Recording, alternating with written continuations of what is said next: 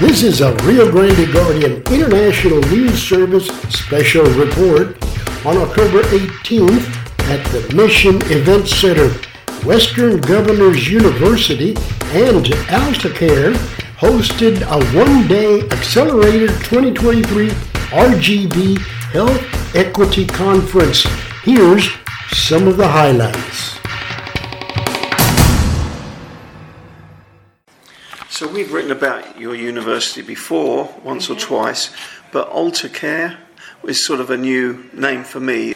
So Edwin Estevez, as uh, a leader in this community in value-based healthcare transformation and health equity, he is looking to create this um, catalytic engine that can serve un- other underserved communities, including the ones here, by having enablement, uh, empowering physicians to adopt uh, infrastructure and have capabilities for readiness uh, to help them navigate uh, the transition to uh, fragmented, uh, siloed care delivery where there isn't cohesion in the community, there isn't collaboration and sharing.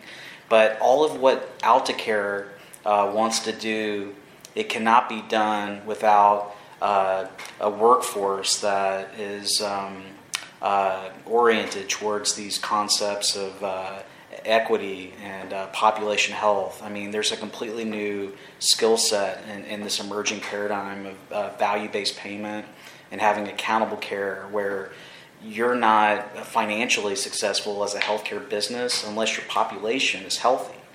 So that's this perfect union between Western Governors University and the Leavitt School of Health with AltaCair, bringing the best of both worlds the enablement in terms of what Edwin's company AltaCair brings in terms of care management, uh, uh, care coordination, analytics, risk adjustment, provider engagement, contracting, building networks, and then having a partner with Western Governors University and the Leavitt School of Health where we can bring that robust pipeline of talent that's culturally competent, that reflects the attributes of the community being served, with a key anchor point to uh, the immediate needs to address uh, things that are happening in this community that uh, is persistent in terms of patients having poor outcomes. You know, having such a high prevalence of diabetes, for example, you know, where there's something known as social determinants of health.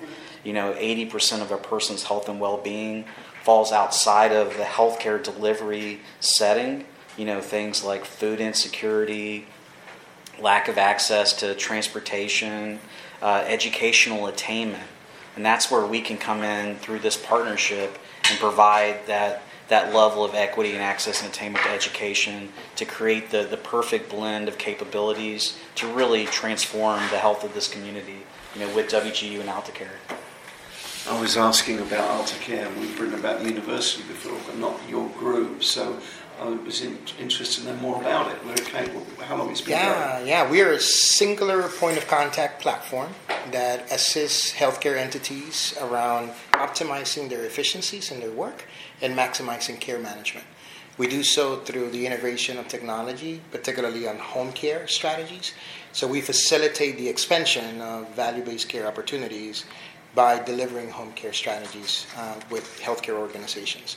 And that includes, you know, from care management support systems, we organize um, activity around value-based care floors with hospitals. We go to the nitty-gritty with the patient, and so if we needed to provide home care for the patient, we, we uh, provide those for, for the entities and the businesses that we work with. How long have you been going? We've been active for the last 11 months. Uh, planning for the last two years. Uh, but yes. Do you have information on a website where we can? Yeah, you can find more information on www.altacair.com, and it provides you all the details related to who we are. And uh, it provides the board of directors. You know, who's on your board? Yeah, so the AltaCair Foundation is our nonprofit arm to the business, and so our AltaCair business is able now to launch a foundation. The foundation is an opportunity for us to be able to then coalesce the nonprofit space and ensure that we are able to garnish the right resources to deliver to those who need it most uh, when they don't have an opportunity to pay for the same resources. So, how did the collaboration with Western Governors University come about? How did, where did the idea for this conference start? Um, people that love to do good work together come around a table over coffee and say, let's do something that matters and let's collaborate to do so. And so, in conversation with Eric at the Institute for the Advancing of Health Value, that sits under the umbrella of WGU, we decided, partner, collaborated, brainstormed for days of what can we do to begin to assess that process. The other trigger was hey, it's been 10 years since that article created uh, a pretty significant upheaval in the community and across the country and led to policy and programs and services. So to evaluate to what degree that's actually been helpful that was the reason for us getting together. The Gawande. The Atul Gawande. I mean, this Dr. is really Atul. the birthplace of value-based care, if you think about Yeah, so we have, you know, per capita, we have the most amount of value-based care activity, programmatically speaking, and so it was important to find out was is it working? Is it helping? Is it doing what it's doing? And so health equity now is that fifth arm to the equation. And as I just finished wrapping up, says, you know, we, we can determine someone's health more likely by their zip code than their actual genetic code. And that's troubling in communities like ours. And so to facilitate uh, folks to do that, I think that's important.